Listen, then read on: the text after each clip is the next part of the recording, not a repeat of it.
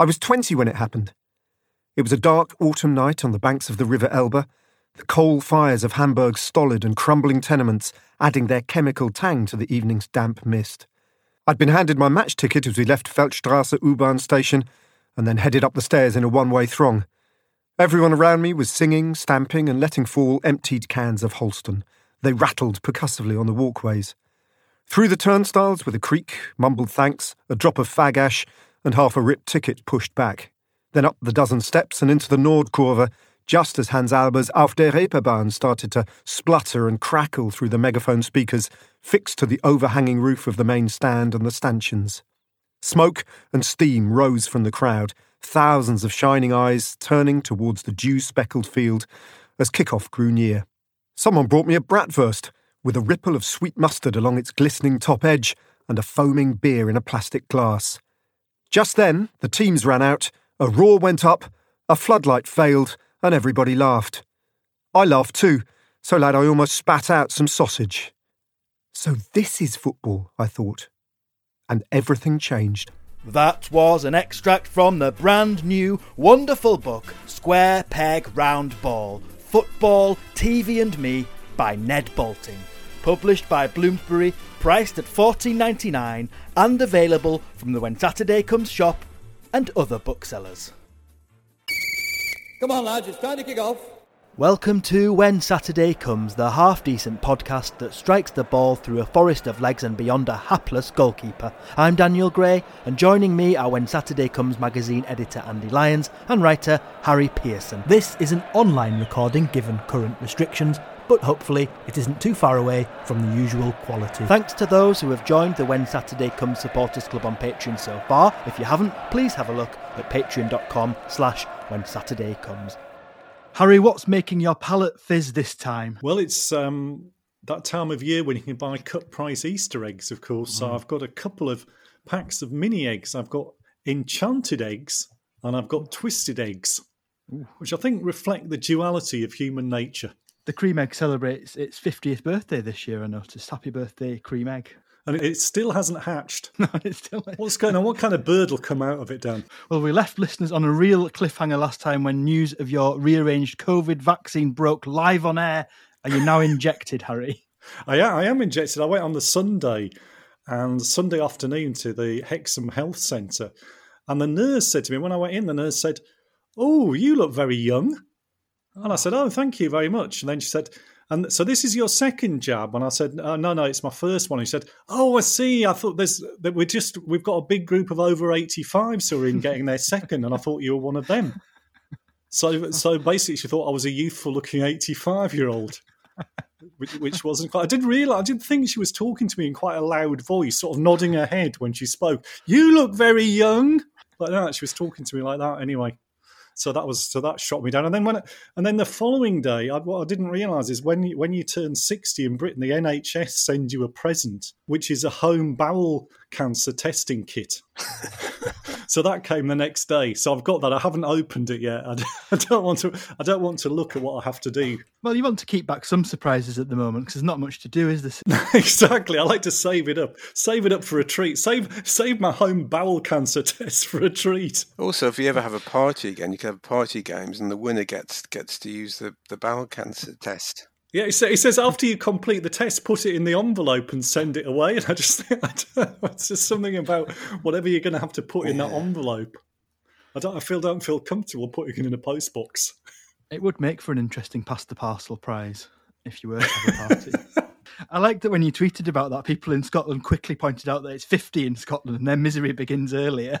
That that was one of those things that you put on Twitter and then realise that you have to be careful because I got several direct messages from people saying, "Harry, get yourself tested, uh, stay strong." And things like that, and then I had to say, "No, sorry, I only put it up as a joke.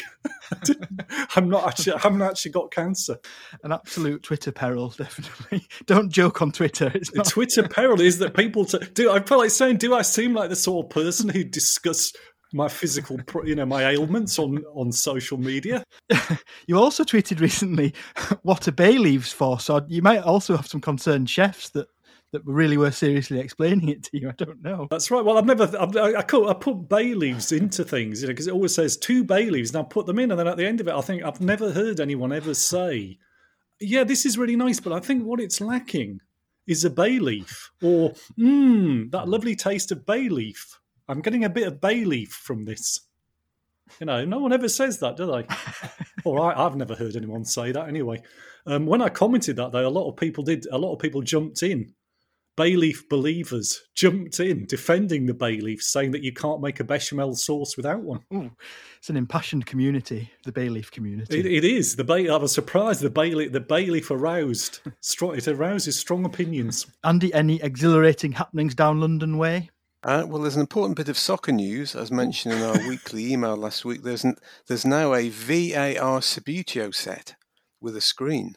It's the first new Subbuteo accessory in the world from a company in Hong Kong who now hold a license for Subbuteo. What are they going to do next? Maybe a drug testing kit or a Subbuteo club owner with private security guards, former Russian special forces, maybe something like that. I also noticed um, there's an official, unofficial Subbuteo merchandise uh, done by a company called SubbuteoStadium.com who do a, a VAR, who do a, a complete VAR cabin with screens. But there's no figures sat around the screens. It's like a Marie Celeste VAR cabin. So I suppose like a whole of the story you could develop during your Subbuteo match. Let's have a VR adjudication. Hold on, where have they gone? Um, so you know, that helped to you know, pad out your Subbuteo experience a bit more. Um, talking about referees, uh, as we did in our last podcast, um, a friend of mine pointed out to me, I've forgotten about this. We went to an early meeting of the, the FSA in London where Steve Perryman was giving a talk, and he was asked what is the one thing that ref that players specifically don't like about referees. Could he think could he think of? And he said there's one thing in particular, the thing that referees do where they stand still and they do that beckoning gesture then they point to the ground in front of them for the player to come over, you know, so the players to walk over. I'm doing it now. I'm doing standing and pointing in front of you. I wouldn't want someone to do that to me in my place of work, you know, which in fact is my living room. So it would be particularly odd. I'd take, I'd bristle at that. I think. So I can understand. So if you ever see a referee doing that with a player, know that the player is really hating it as he's having to march over to where the referee stood rather primly pointing to his feet final bit of it's actually football and horse racing news actually, which is um, Alex Ferguson has a horse running in the Grand National this weekend called Give Me a Copper, currently fifty to one. Um, it's a fine-tuned gelding, apparently. I suppose if you're gelding, you are quite highly strong. that's that's one way of um, describing it. Yes, um, um, but are there any other current horses named after football figures you're about to ask me? Well, yes, there are. There's um, a horse called Aguero, three O's at the end, Aguero, referring, I suppose, to that goal against QPR that won Man City the, the Premier League title. Who's a nine-year-old Irish horse who's won nine races so far. There's an, another one owned by a Man City fan called Gerrard Slip, which is a bit of a, a cruel name for a horse. There is also a Clop, uh, who's, who's, won six times so far. There's a Bielsa, owned by a Leeds fan, who's had four wins and ten starts, and another one called Yorkshire Pirlo, which apparently is named after Kalvin Phillips. And in America, there's a five-year-old horse called Guardiola, who hasn't won anything yet but probably has a philosophy or something. well, I took delivery of my beautiful wooden Bootham Crescent seat finally, and I've placed it next to the television unit. And I wouldn't claim it had magical powers, but when the cat sat on it, he started shouting, Stop pissing about and just get it forward, City, and asked my wife how Stockport were getting on at Wrexham. So it's a pretty special thing. But I did start to think how nice it would be if it was a little time machine, and every time I sat on it, it would take me back to a Saturday afternoon at Bootham Crescent, probably a, a nil-one defeat, or the time I got food poisoning from ketchup uh, in a pre-season friendly that had clearly been there since May.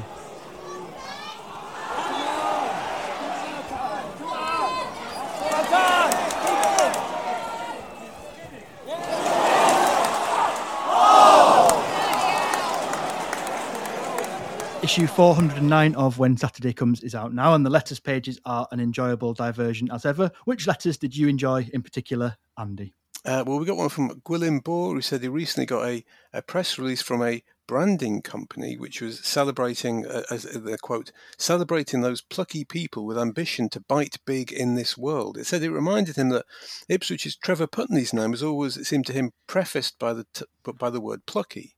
He was plucky Trevor Putney. And that's all he can remember of them. So he wondered if other BBC readers have been driven, firstly, if they've been di- driven to distraction by press releases, but been rescued by adjectives that remind them of a long forgotten 1980s footballer. I'm hoping we'll get more on that subject. Um, maybe Trevor Putney himself will write in, send us a, a plucky response. Yeah, he had a, he had another uh, adjective that preceded his name at Middlesbrough. Did he? Oh, yeah. Was it was it a, was it a rude one? It might have been. Ah. Was it dirty? Dirty Trevor Putney. Dirty Trevor Putney. At its most polite, it was ineffective. Ineff- I think that's what it was. Ineffectual. God, it's a difficult one to get your teeth around. I would think. he was a very willing autograph giver. I've got his autograph probably five or six times when I was looking back through my autograph books for the recent When Saturday Comes live event. Did he sign himself Plucky? I'll, I'll recheck. Or maybe PTP. maybe he abbreviated it to the three the, the initials.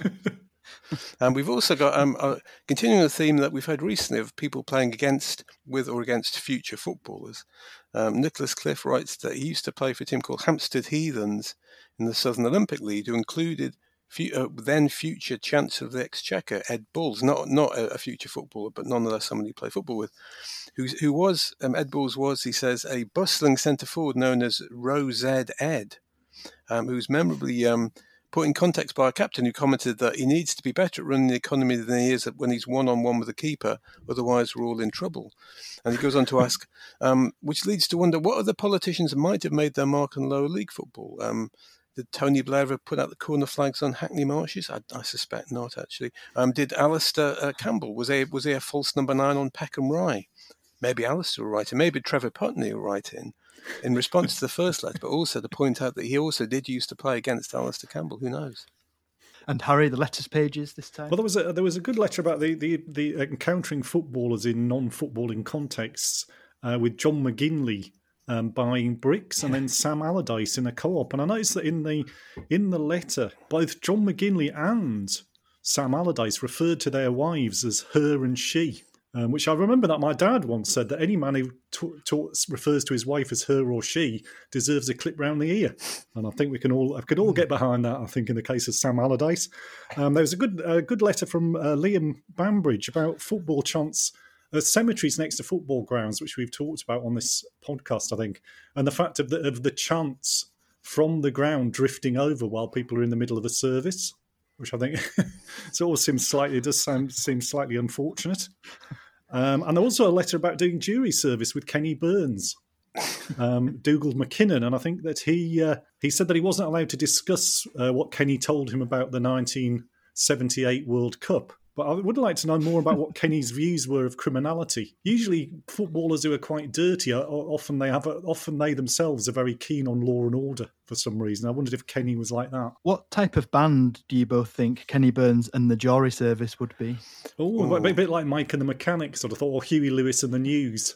There'd be some sort of like dad rock. Yeah, or possibly a kind of like an R and B band, like a band who've been slogging around the pubs for a while, doing some uh, probably occasionally supported some touring US R and B musicians in the late sixties, perhaps. Oh, that's right. Yeah, they might have that. That would be one of their things. To say, oh yeah, one of what the, the the bassist was on Ready Steady Go, supporting Howling yeah, Wolf. One, one one of the backing musicians is later in some heavy metal band in the seventies, but started out with with Kenny Burns in the jury service, travelling in a van. I think Kenny Burns would have played the mouth organ. I like that idea. Yeah, on Rock Family Trees, one of them would turn up. You know, one about Deep Purple or something. One someone who left the band early. All the rest of the band are being interviewed in these huge houses in Los Angeles, and he's in the front room of a terraced house in Wolverhampton. But still with several guitars in the background on the on their stands. Yeah, and then he says, and then, they, and then he says, "Do I regret it? No, not at all."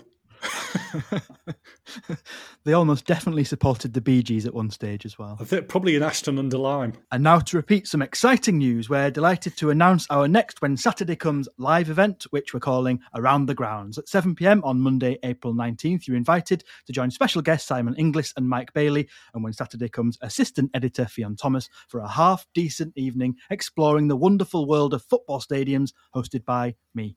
Expect fascinating insight into ghost grounds, spectacular stadium views, the future of the football crowd, and much more. Plus, there'll be a chance for you to put your questions to our expert panel. Tickets normally cost £10, but members of the When Saturday Comes Supporters Club get discounts depending on their tiers. That's T I E R S tiers. Log in to patreon.com slash when Saturday comes and find the relevant post to get your discount code, then follow the link to grab your ticket. We can't wait to see you there. As mentioned, issue 409 of the magazine is out now. Andy, tell us about some of the contents this time around. Well, we've got a feature on the latest Champions League reforms, a discussion of which has now been put back for a bit, actually, since we finished the issue, because UEFA and the, and the major clubs have disagreed over income streams, the typical the kind of thing they would disagree about. Um, but uh, one, one of the pieces by Kieran Monks looks at what the fans group football supporters in Europe have said about the reforms, a number of teams in the in the thing going up from 32 to 36, four more games being played um, before Christmas, and what kind of effect that's obviously going to have on uh, domestic leagues, and on the fact that there's going to be four extra qualifying places, two which are going to be given to clubs who haven't qualified but have a high coefficient. So it's basically the prospect of certain teams being in it in perpetuity, which would be uh, ridiculous. We've also got a piece um, of the other piece for that feature by Peter Schimkat looking at how the Champions League is seen in Germany. A bit different to here, really. Germany, like England, has four places, but only really three clubs Bayern, Dortmund, and Red Bull Leipzig who mm-hmm. expect to qualify each year. So it's a, a sort of a bonus for one other club who don't expect to make much headway in it. Um, but in Germany, there's a feeling that the extra games that the clubs may have to play under the new format might actually make the Bundesliga more open than it has been recently. We've also looked at, at racism in Czech football, an article by Sam, Sam Beckwith in the wake of the Rangers Slavia Prague game and the racist insults aimed, apparently aimed at um, Glenn Kamara of Rangers. There's a feeling in, in the former Soviet bloc countries in general, is a reluctance by the authorities to get to grips with public displays of racism in football, whether it's by fans or players, because we're by no means free of such problems here. The big increase, uh, you hear about these things almost every day now, it seems, a big increase in social media insults of, of black players here recently. We've got a piece on the collapse of Football Index, a gambling platform where, where people could buy shares in players and would get give, get uh, dividends based on their performances. The company went to administration early March and some people lost thousands of pounds. An article by Sean Cole wondering why it wasn't better regulated. And the second piece on the theme of gambling by Matt Stallard on why um, clubs and football in general shouldn't be taking sponsorship money from betting companies at a time when loads of people have uh, gambling addiction problems. Um, it seems that a shirt sponsorship ban may come in, but clubs are here, but clubs are, are lobbying behind the scenes to, to delay any changes. And uh, also, my colleague Tom Hocking on some good news um, for once this season for Sheffield football, and that Sheffield FC, world's oldest club, have plans to move back to the city. They've been exiled in Derbyshire for 20 years. Uh, the plans will include uh, a visitor centre, which will highlight uh, Sheffield's role in, in, the development of football. They have a, a, membership scheme, which is free to join. There's also a famous player from Yorkshire died last month, uh, Frank Worthington, who's the subject of, of Harry's column this month. Yes, Harry, tell us more. Well, it was it, it, was a bit of a shock to me. apart from Frank Worthington dying, is that I had a very vivid memory of seeing him play for Huddersfield Town at Ayresome Park in a in a midweek game, and I recalled him scoring a goal. I thought from the penalty spot, and he'd been barracked all through because he had long hair, and everyone barracked him. And then I, I could sort of see him wheeling away after scoring this goal and giving this little wave to the Middlesbrough fans, this sort of cheeky wave, and it's very vivid in my mind this picture. And so when I when I when Andy asked me to do the column, I said, "Oh yes," because I remember seeing him play. And then, of course, when I wrote the column, I had to look up. Um, I thought oh, I'm pretty sure it was 68 or 69, um, and I'm, i was sure it was. I just found out what the date was, and of course, when I looked it up, it turned out that Frank Worthington didn't score in that game at all. So my memory of him is completely made up.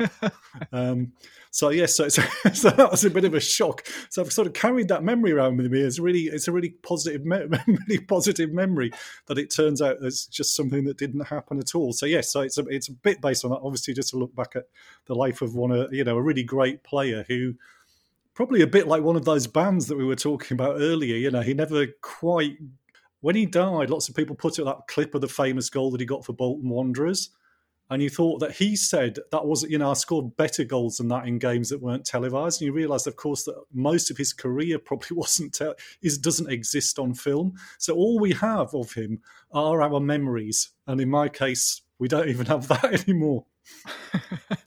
Such is life. So, indeed. Pin badges, hats, scarves, hats and scarves and pin badges. Programs, programs. Program! Subscribe to When Saturday Comes and you'll get every issue delivered direct to your door in 100% recyclable wrapping, which we used to call a paper envelope. You'll also save money on the shop price, receive discounts on books and t shirts, and get free access to our complete digital archive. Sign up at shop.wsc.co.uk. Jackpot tickets, pound a go. Drawn at half time. £500 yours to take on tonight. Right, I'm going to give the random topic generator a shove. Here we go. Gary Bannister, Bishop's Cleeve FC, Flamboyant St John Ambulance Volunteers, and it's landed on Yo Yo Clubs. Oh.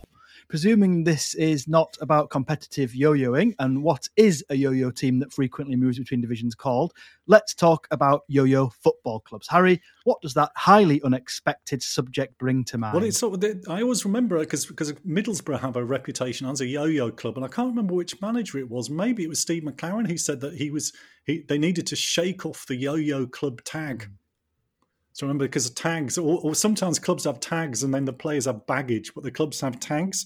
But actually, I, I, think Middlesbrough have actually been up and down less, it seems, than, than Manchester City when I looked at it, which is a bit of a surprise to me. But maybe we maybe we've been up and down because the other thing is whether just you know getting promoted and relegated often but you have to do whether you have to do it in a sequence in order to qualify as a yo-yo club. Because, for example, in Scotland, I think Dunfermline are the team that have been promoted and relegated most often. But it's been spread over quite a long period, so I don't know whether that counts as a yo-yo. Whereas, for example, Kilmarnock in the 1970s, you know, they made they was uh, they went up and down six times in the 1970s, and then again in 81, 82, 83. So from 1973 to 1983, they moved nine times. Uh, Stirling Albion as well between 49 and 62 they moved 10 times. So I think that's it's more of a yo-yo or maybe it's just a quicker yo-yo. I'm not really sure. Because um, in in um, the rest of Europe they have a different name for it. Elevator clubs is quite a common term. Um, there's a strange name for it in Poland that I wasn't sure whether it was just one of those Wikipedia things, which is called something like Wanka Wangstra or something like that. I'm not sure. You have to really have a sequence. And one of the most dramatic, I think, is uh, actually in Cyprus with uh, Aris Limassol. Uh, they're the smallest club in Limassol. I noticed that they have their own choir with a proper conductor and everything, which seems, from what I then read, a bit of a thing in uh, Cyprus and Greece, maybe harking back to the ancient world and the days of the gymnasiums where they young men were trained in body and in mind, I think. But Aris Limassol uh, had an amazing sequence. They they made 10 consecutive moves between 1997 when they were relegated and 2006 when they promoted. They then managed one complete season in the Cypriot top flight and then they began another eight season burst of relegation and promotion that ended in 2015. And so they moved 18 times in 19 seasons. And also during that time, as you might imagine, they also got through a lot of coaches. They they went through 14 in total. So imagine if you were the local, yeah, the local paper reporter in Limassol you know, the sports writer, your job was practically done for you. And Andy, on the subject of, of Aris Limassol, I suppose for the for the fans, relegation wouldn't be such a big deal, would it? I suppose it'd be it'd be better than being mid-table all the time. You know that on alternate years, even when you've had a bad year, you know what's coming next. You're going to beat more, you know, win most of your matches and, and possibly win a trophy. The, the the season they stayed up, they really should have made a record. Do you think, or had like a bus parade or something, or at least had, had hmm. lunch mm. with the mayor? I, I hope something like that was sorted out for them. Does Iris? Does Iris mean? Um, is that uh, Ares? Is it Ares god of war? Is that where the name's from? There's a Greek club called Ares as well. I think it might mean that. That's an aside. Though. Right in if you're in Limassol. And, and there was um, uh, Celta in Spain from 74 75, had nine years in a row where they went up or down, including one season in the third division. So to bring that to life, I'm going to recite it. If you're ready, it's down, up, down, up, down, down, up, up, down. It's like a snapshot of my typical day. Put that to music, maybe put it on the loop, you know, could probably have a hit. Brann Bergen, one of the most popular clubs in Norway, uh, had a run of eight seasons in a row when they went down or up between 1979 and 1986. In two of those years, they were also the best supported team, but it didn't help them. Norway only had 12 team top division in those days. It's 16 now with two down, so I suppose it was it was harder to get established. Um, but I'm trying to think of a line about um, you know about brand and and and being regular, their regular performance. But as you can tell, I haven't haven't got one. Birmingham have, have had, had, the most relegations from the top level, 12 in total, 12 up and, and 12 down. Leicester also 12 up, but only 11 down since uh, 2004 when they were last, last uh, came up. The Birmingham did at least do something Leicester didn't do, which is to win a trophy in a relegation season. Of course, Birmingham win the League Cup uh, when uh, Leicester lost the FA Cup when they went down in, in 69. But I suppose talking to two Middlesbrough fans, I don't want to get too much into losing trophies and being relegated, so kind of swiftly move on from that. It looks like Norwich and Watford could be coming straight back to Premier League, and Bournemouth They've got a pretty good chance in the playoffs as well. So we we've not yet had a season where all three relegated teams have come straight back, but this could be the one. Nor have we had a, a one where all all three promoted sides have gone straight down, but it's only ever been two out of three so far. It's happened once in Germany in 78 79. Bielefeld Nuremberg and, and Darmstadt all went straight back. I was interested, Harry, to hear you mention the Polish version. Uh, something like, as you say, Wanka Stanka, Polish listeners, please, we, we apologize first of all, but also do write in with the correct pronunciation, which, according to the same website, Wikipedia, translates as roly poly toy. These clubs are referred to as, which is an interesting one. I think there's a Dutch one mentioned on there. which Heen and Veer Club translates as to and fro club. I was trying to think of you mentioned the elevator one, and it made me remember a really strange type of lift called the paternoster lift. Have you ever come across these type of lifts? Oh, that's they have. That's why you have to step out of it. It carries on moving, and that's what I thought would be a better word for all of this. It's the most one of the most terrifying experiences of yeah, my life. It's scary, isn't it? Yeah. going into one of the main towers at Sheffield University when I was looking around which universities to go to, and just it doesn't stop. It's perpetual and, and open, and you have to choose your moment and step into the lift and that's why I didn't go to the University of Sheffield. But it seems like a, a good name for these things as well, with football being perpetual as clubs jump in and out. I wondered if either of you could think of the most yo-yo manager or player. As a player, there's Hermann Hreidarsson, the Herminator, who had uh, five relegations from the Premier League. Also in 2011-12, he played briefly in, in the Championship for Portsmouth and Coventry, both of whom went down that year but he wasn't with them at the time. But he'd obviously um, worked his fluence on them. I think he was. Was he not also relegated as assistant manager of Southend as well? I think. I, I, I suspect too. He's more. He's not. He's not so much a yo-yo as a, a, a yo-yo that doesn't come back. I don't know what that would be. I don't know what the, a yo a, a, toy that a toy that you drop on the floor and it just stays there. I don't know what that would be. the thing is, a, a, lot of cheaper yo-yos are like that. Anyhow, I've experienced quite a few bad yo-yos. He's like a cheap. Yeah, well, he is. He's the cheap. He's a cheap yo-yo. He's the prize one that you get at the fair for hook a duck. He's a yo-yo with a. He's got a. His, his string's got a knot in it. rather than the brilliant Coca-Cola ones you could get in the mid 1990s, which were excellent. Don't remember yo-yos. that's that's you're too young, Dan. You could do tricks with them. The people came into our school and demonstrated them. One of the tricks was called walk the dog. That's what I remember. But bear, then... bear in mind that Harry's 85. So. more of the the bowling hoop generation. Just give me a wooden hoop with a little stick. In this, the same week, I found out I was technically a millennial as well, which was exciting. So after this, I'm going to um, get on my unicycle and go and buy some rye bread from an artisan bakery because that's what millennials do, I think. Well, you're in the right place to do it, Dan. I am in the hipster area that you live. uh, going back to the yo-yo, the yo-yo managers, uh, I mentioned Kilmarnock.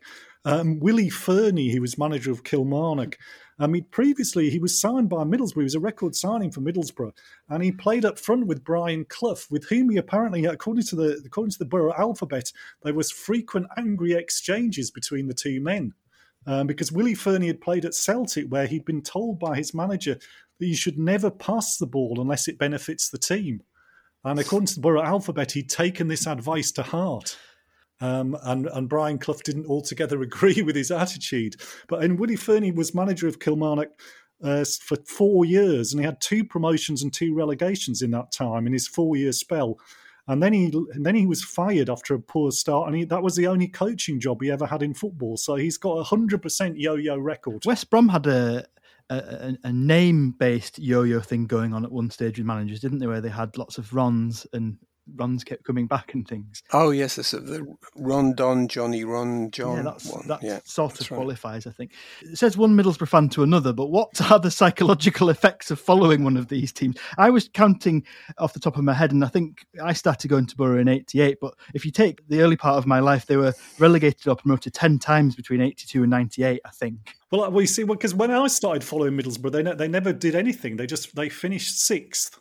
They finished sixth in the old second division as it was then, and so nothing exciting happened at all. You know, I, I remember, you know, it was more like a, I, I remember thinking it was a bit. I had a friend who'd grown up during the war, and he he, he couldn't he couldn't take cream. He couldn't have cream in anything because it was too rich for him. And I sort of felt that as a Middlesbrough fan, if they, if any success would have been just too rich, you know, for me. So I think there was. A, so I grew up in a period of stability. You see, which we haven't really had since then. But I think it's quite exciting, isn't it? I was thinking of the of the Limassol team, whether they're Aries or Aris. I don't know. Aris sounds more like a Cockney rhyming slang for someone, doesn't it? But for their fans, you know, it was there was there was always something to play for for them.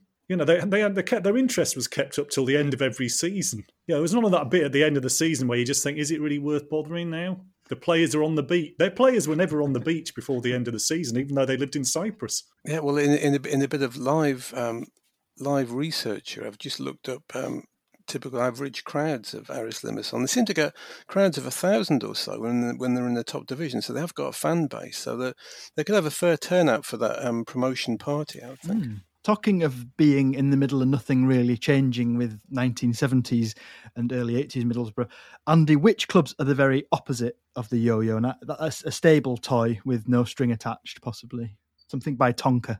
I mean, there's obvious uh, clubs like Arsenal, of course, who've never been relegated from the top division. They came up in slightly controversial cir- circumstances. And Bayern, who've ne- the only club who've never gone down from the Bundesliga, they weren't in it for the first two years. But there's a few non-league clubs here who've never been relegated because non-league leagues used to be sealed competitions very often with no automatic relegation or promotion, often in, until the late 70s in some cases. So Hendon, for example, have never gone down. They've, they've been in the Athenian the Isthmian, the league, the league whose name I can say, uh, the Isthmian, I'll say again, and and now they're in the Southern League. Um, they've they've only moved across. They haven't they haven't actually gone down. Um, Macclesfield also never went down in over hundred years in existence till they were relegated from League One in 98, 99. Of course, they have been down again and had various problems since. But they've been in the Lancashire Combination, Cheshire County League, Northern Premier, the Conference, League Two, and League One. Each time just moving up and and uh, n- never uh, never being relegated. So obviously their recent uh, travails be even more of a shock to the to older Macclesfield fans. And I suppose your own team, Everton, are in there. Yeah, well, they've they had two last day escapes in the mid to late nineties, but they hadn't previously been down since 1950-51. So you'd have to be in your late seventies, I guess, as an Everton fan to remember the, the the last relegation. Of course, the year they came back, Liverpool went down, so the two didn't play each other in the league for uh, eleven years. That's actually part of my theory. Not that it's much of a theory as to why, like three out of the four Beatles weren't really football fans. Paul McCartney was an Everton fan. The other three weren't really interested. And I wonder if it's whether because they grew up in the fifties at a time when both clubs weren't doing very well. Although they got quite big crowds, Everton got quite big crowds when they came back into the first division in the mid fifties. In fact, they were the best supported team in the first year back. But even so, football wasn't anything like it. I mean, it's obviously a big deal for people in Liverpool, but the teams weren't successful. I wonder if they, they these days, I guess, if you're a young person in Liverpool, you probably develop an opinion on football. If asked which teams you support, you, you'd, you'd say probably say Liverpool. But when they were growing up, football wasn't the, the two clubs didn't have a very high profile nationally, you know, and maybe that coloured their view of it a bit. I and Harry, I just wish that we pre-planned these things and it wasn't down to the random topic generator because you could have had yo-yo biscuits as your snack at the start. Ah, could have. Oh no, I didn't. Th- if only we'd known. Indeed, yeah. It just proves that we don't. It proves that it is a random topic generator. I think uh, the only team that, that, haven't been relegated in Italy is Inter Milan, um, which is quite because most of the other most of the other big Italian teams have been relegated due to some financial shenanigans or match fixing. So well done to Inter for not getting involved in any of that stuff. I think the other is I think Luxembourg is. I don't know if there's any stable clubs in the Luxembourg league. I think practically every team there has been up or down at least a dozen times. It's, it's the land of yo-yos, Luxembourg.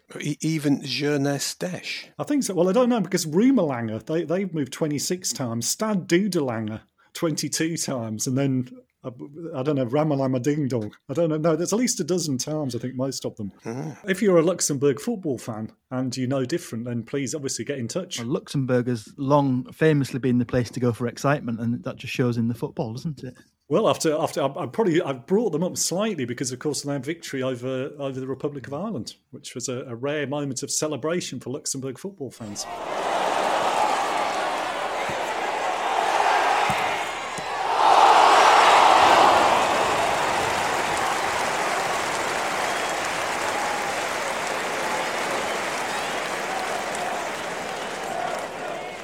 Quick reminder that you can now get your tickets for Around the Grounds, our next online live event. Go to patreon.com slash when Saturday comes, find the relevant post to get your discount code if you are a member of our supporters club, and then follow the link to buy your way in for April the 19th and our 7pm kickoff.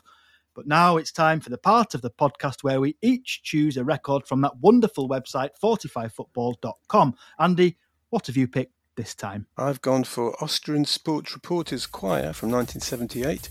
Gruß euch, wir sind aus Österreich. Greetings, we are from Austria. Um, it marks Austria's first qualification to the World Cup since the 50s. Uh, they got at the at that tournament, Argentina 78. They got through the group stage and beat West Germany in the second round, albeit in the final game it didn't count for anything. Uh, lyrics on the back sleeve of this include um, Here with us are Spain, Sweden, and Turkey. Bit not true. Hungary, Germany, and Brazil, Malta, and Mongolia. So I think they needed a sub editor to check that last bit, though, of course, that might be Austrian sports reporters' humour. Thankfully, this didn't become a tradition here, though. I imagine English football journalists making records about team qualifying for a World Cup, like the freaks of Old Fleet Street or something. Doesn't bear thinking about.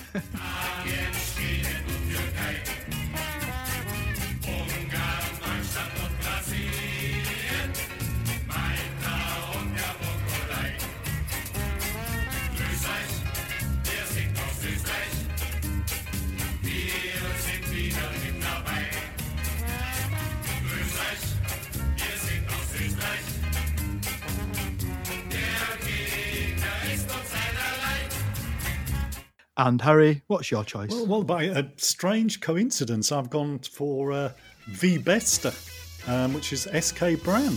Uh, Oh. already mentioned as the yo- the Norwegian yo-yo club. And it's uh, Brodream Fuse Ensemble who are involved in creating this. Um, the lead singer, they were a, sort of, kind of one of those Scandinavian show bands who people like to uh, put pictures up of on Twitter occasionally, I think. Um, and the lead singer was a man called Ove Thew, who won the cover of, of the record. Looks like a kind of pale Nordic Carlos Valderrama. Um, he did make various records over the years, quite a, quite an important Norwegian musician. And in 1984, he actually had an entry in Norway's answer to a song for Europe, the qualifying rounds to see which song will represent the nation in the Eurovision. Unfortunately, he missed out to Dollie de Luxe, who uh, listeners will remember, of course, finished 17th in the 1984 Eurovision. Ove also made a record with one of Brann's uh, Bergen rivals, FK Fyllingsdalen, but I don't think that's on the website yet.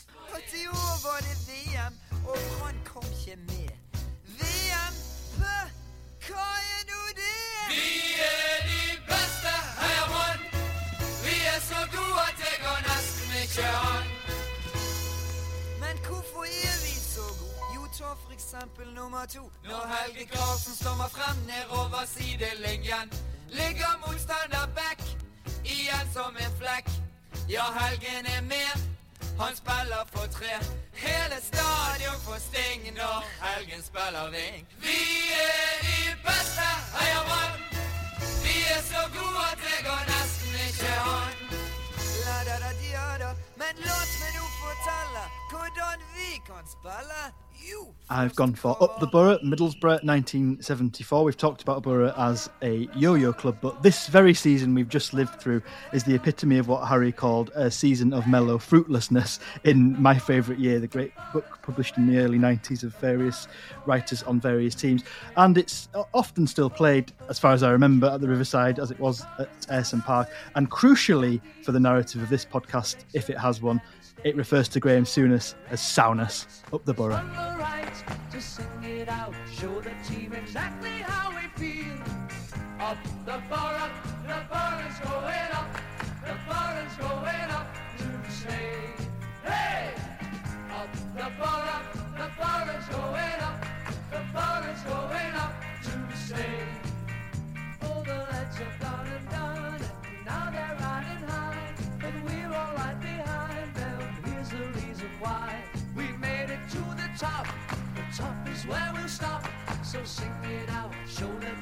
exactly how we feel. Up the bar up, the bar is going up. The bar is going up to stay. Hey! Up the bar up, the bar is going up. The bar is going up to stay. The steward the taxi, Falcon and Big John, Spraggon, Murdoch, Maddren, Sauna, Sundown Strong.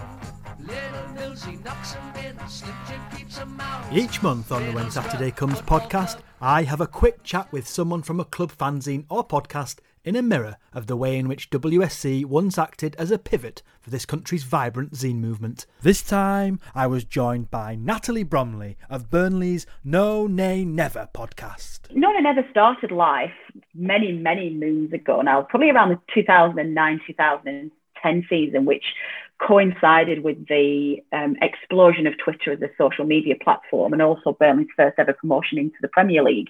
Um, and a small group of, of um, Burnley fans basically started um, back in the days when you could start your own hashtag on Twitter, started a Twitter Clarets hashtag and formed um, essentially a blog. And some of them were journalist students, media students, and it was very much um, a hobby. Uh, the, the whole idea of it, I think, was that we didn't want content and information about our club to just be from local journalists and from the mm. club themselves, which, with the best one in the world, can sometimes be quite agenda based and obviously often paint rosy pictures of things. And sometimes I think as fans, we want to challenge some points about the running of your club and performances on the pitch and how things are going with your local football club. Um, and just have a little bit of autonomy over the message that's delivered out there. Um, so it started life as a blog, really. It was a, a, website that was put up. We used to do live blogging um, through games until I think um, you got a little bit strict with what you can and can't do during live games now. And then a couple of years later, it so probably around 2011, it started life as a podcast when podcasts started to become a thing. It's just two shows a week. The analysis show, a group of us just sit and talk about the game at the weekend, some of the wider things that are going on in the club, whinging about VAR, you know, the kind of thing that's going on. And then on Friday night, we introduced a couple of years ago an analysis show, the Friday night preview show, which is um, our stats guy Statman Dave, who's absolutely brilliant. Um, he basically looks ahead to the as a preview to the show, but he does it from stats based. So we look at, you know, previous meetings between the two heroes, villains of previous fixtures. We look at um, controversies and all sorts of stuff. And during that analysis show, we also cover um, the No Nay Never Fantasy Football League as well, which we have. And we do a quiz of the week. So it's a lot of fun. It's a Friday night preview show. And, and that's it. And, and I think linked to that, I, I do a newspaper column for the local Telegraph as well, which is linked to the podcast. So I, I think that that's what we do. And, and, and very much the, the reason for doing it is, is that we want fan-led football content is more and more important. And for any club that has spent a significant amount of time in the Premier League, will understand what I mean. When you become a, a part of a massive vehicle that is the Premier League, often then you don't have autonomy over your own narrative. And particularly for a local club like Burnley, where you're used to having local fans and you know local fans running the club and being part of the media team and things, and local journalists who've covered the club their whole life. You know, the message is often you, you're often told what message needs to be delivered, and you're often um, shackled a little bit by what Premier League and FA rules tell you that you can do. So I think in the in the modern age of football, the fan voice needs to be kept alive, and that is what we're trying to do. And for those unfamiliar with life in Lancashire football, presumably the name comes from your affectionate chant about your neighbours Blackburn Rovers. Correct.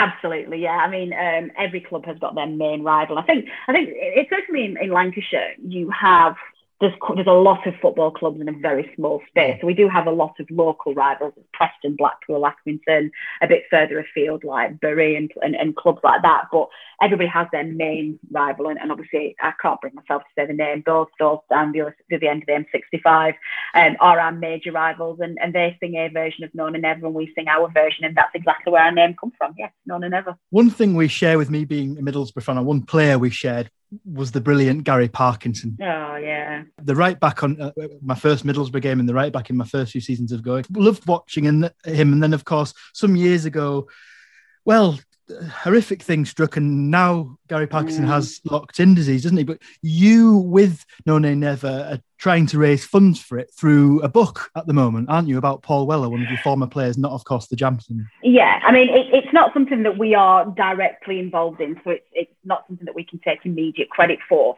Um, but what you tend to find, and I'm sure Middlesbrough, you you have the same thing as well, and a lot of town clubs will have this uh, the community spirit around Burnley is, is really, really mm. big. And when you have something like this, you've got an ex player and you've got charity initiatives or you've got other community initiatives that you want to, that people want to support and need promotion for, we will often put our hands up as No Nay Never. You know, the number of listeners we get and the number of social media followers, um, it's it's good profile for people. We, they can use our voice to get publicity out there. Um, Paul Weller obviously is. Uh, Dave Thomas has written probably about 20 books now on Burnley, and Paul Weller, long, long, I think it's long overdue as well. I would say Paul Weller. He's got a great story to tell, and they finally got together and wrote his story. And he's he was one of the the old players who very rare these days played at one club his entire career, um, and he he was um, at Burnley as some fantastic times that saw people like Paul Gascoigne, Ian Wright, you know, uh, Chris Waddle, people like that through the through the club. So he's got some great stories to tell, um, and they they are using that to raise money for the for the Gary Parkinson Trust. And I think it. And we've got another one as well, Lenny, Lenny Johnrose, who unfortunately he's um, a, a, previous player as well. He's been diagnosed unfortunately with motor neuron disease, um, and it's those it's that kind of community where if we can if we can help promote a, a charity then we will. And um, but yeah, if any of the listeners want to, to jump on our web on our Twitter, it's at no nay never. Uh, you'll be able to find some of those links if anybody's interested in just general football books and helping raise money for for a really good trust. You'll you'll be easily be able to to follow all the links on our social media, but it is good. Absolutely. It's easy to assess that you didn't really have a choice in supporting the Clarets being from that fine town. When did you start going? When did you fall for them? Nine, I was nine years of age, so literally it was. Um, my dad was a Burnley fan and his Burnley season ticket holder from being nine himself, around the same age. Um, he was born and raised there, um, and I think it's literally as simple as he wanted boys, got girls, and I had very little choice. Um, so you know, both me and my sister were, were brought up at Turf Moor. I got my first. I don't think I got. Think I my season ticket at nine. I think to think I did, but that feels like really, really young. So I wonder whether or not being nine was the first year I went just to test the water, and I got a season ticket the year after. But it's certainly around that age. Um, and apart from a couple of seasons where I was at university and, and, and, away from home, and I'd have to, I kept my season ticket, I believe, and just my auntie went or my sister went or somebody.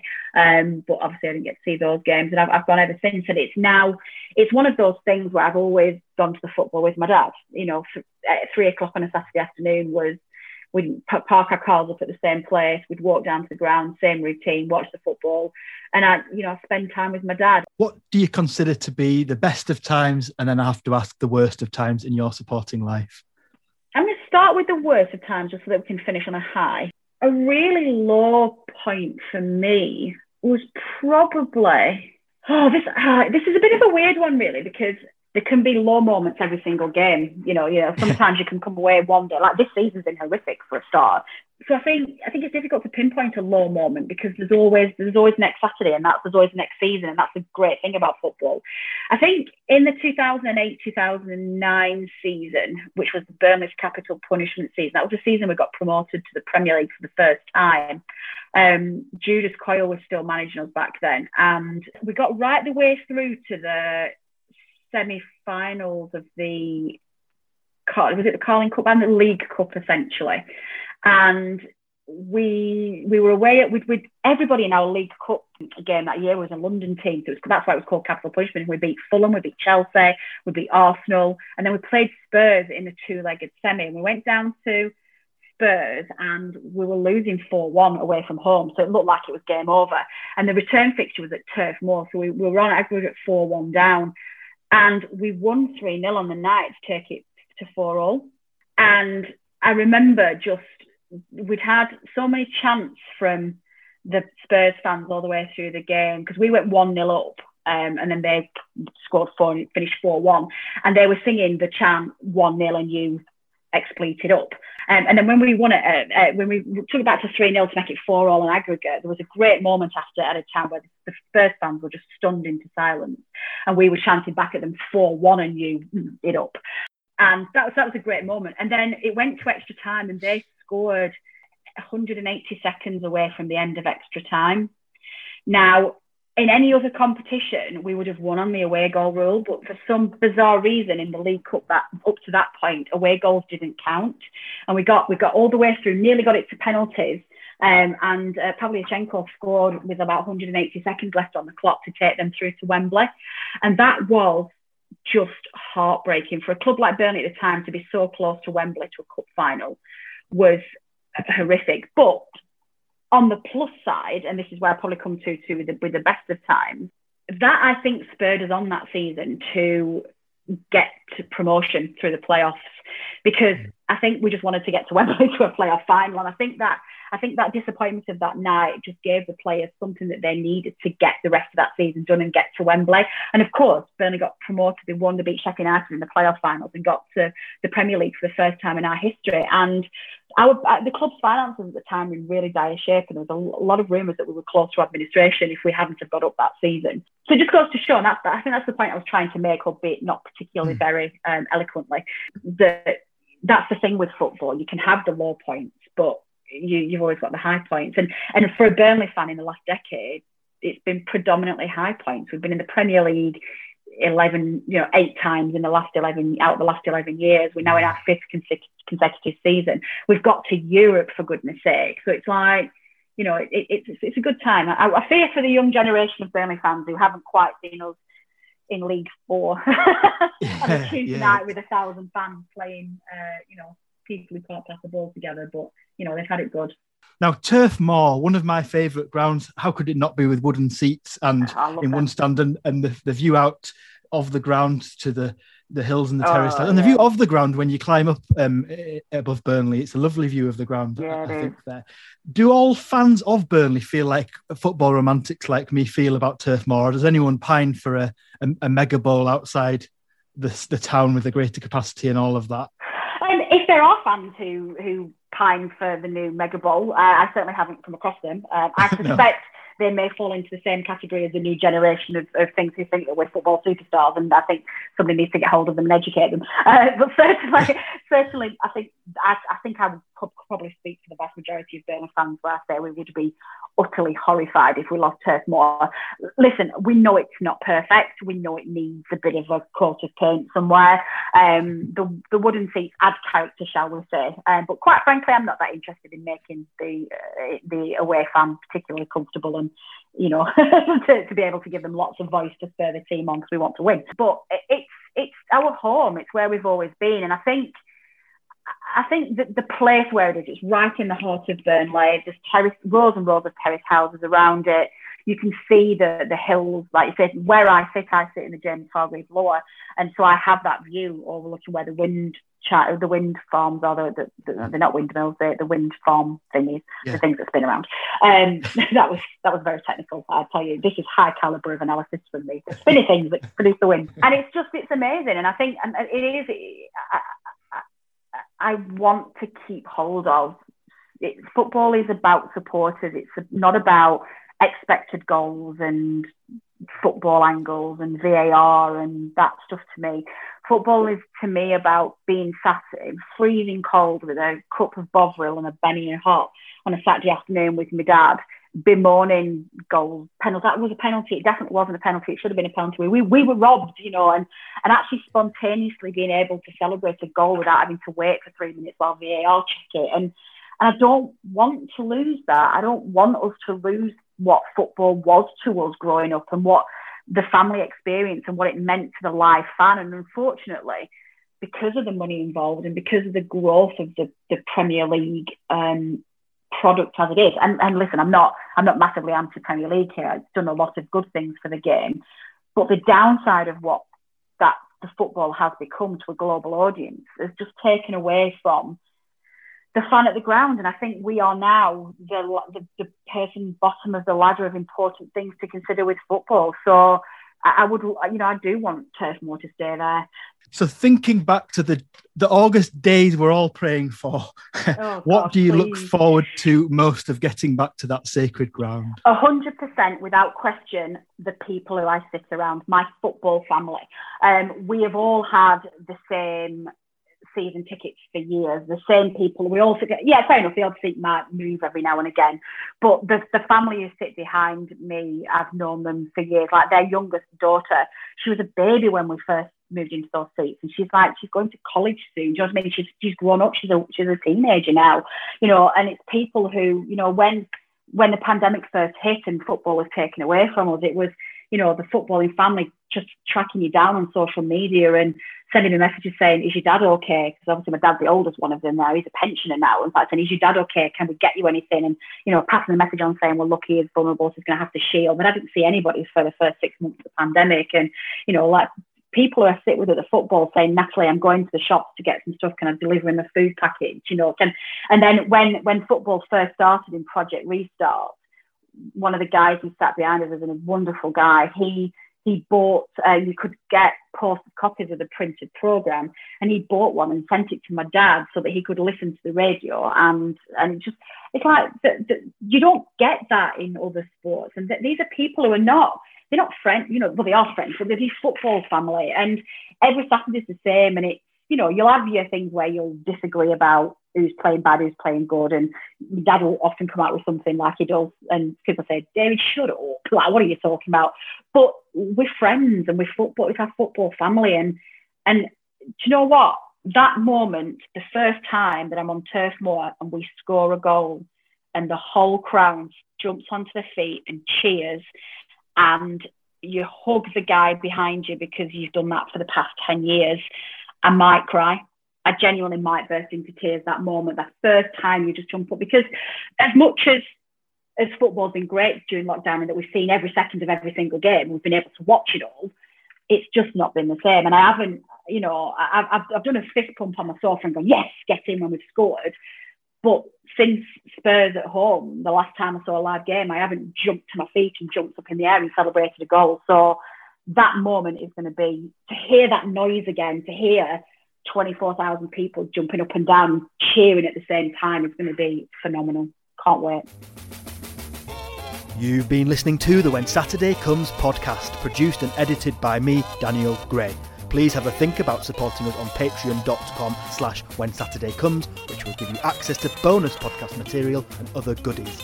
And please do join me, Andy and Harry again next time for more vital, topical and half decent chatter.